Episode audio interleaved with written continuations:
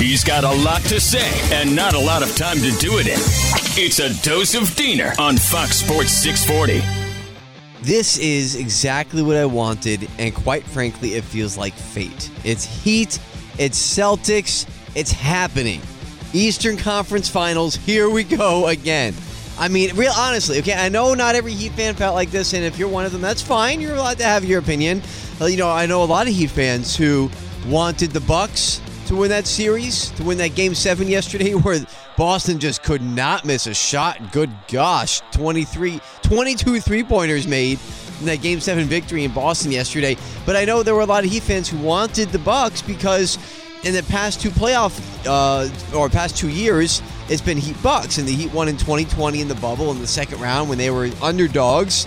Obviously, go to the finals that year, and then they lost last year. They get swept in the first round by the Bucks, while the Bucks went on the way to win the title. So there was a lot of fans who thought, you know what, rubber match. Let's you know let, let's get some revenge for that sweep last year, and I understand that thought. I was you know kind of thinking that too. I wanted some revenge for getting swept last season, but it's just it feels right. It's Heat and Celtics.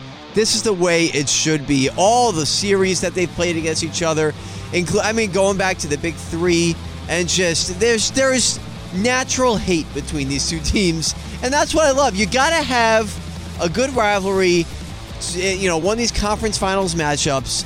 Heat and Bucks would have been fine. You know, Giannis against Jimmy Butler, all that good stuff. PJ Tucker going against his old team. There would have been plenty of storylines for sure. Bam against Giannis, really good storylines there. But there's just natural hate with the Celtics and and the Heat, and there's not natural hate with the Bucks and the Heat. So this this feels right. It just does. You know, you go back what 2012, the Big Three era, the Game Six in Boston, where LeBron had 45 points and 13 rebounds and saved the season. Of course, they ended up winning the title that year against the Spurs. That was the Ray Allen shot that year. So there's just so much history with these teams that this feels like it worked out the way it should have been. The number one team in the East with the Heat, the number two team in the East with the Celtics, going at it with a trip to the finals on the line. Yes, they're that close. Four more games to get to the finals and four more to win it. And on the other side, I will say this. How about the Suns getting knocked out? Honestly, I thought that was the Heat's stiffest competition. Maybe Golden State. What if it's Heat Mavericks again in the finals? Like, I know I'm getting ahead of myself. Got to beat the Celtics first. But, man, I think this worked out the way the basketball gods intended. So much to say, so much to say. He's got even more to say, and he'll do so on Twitter.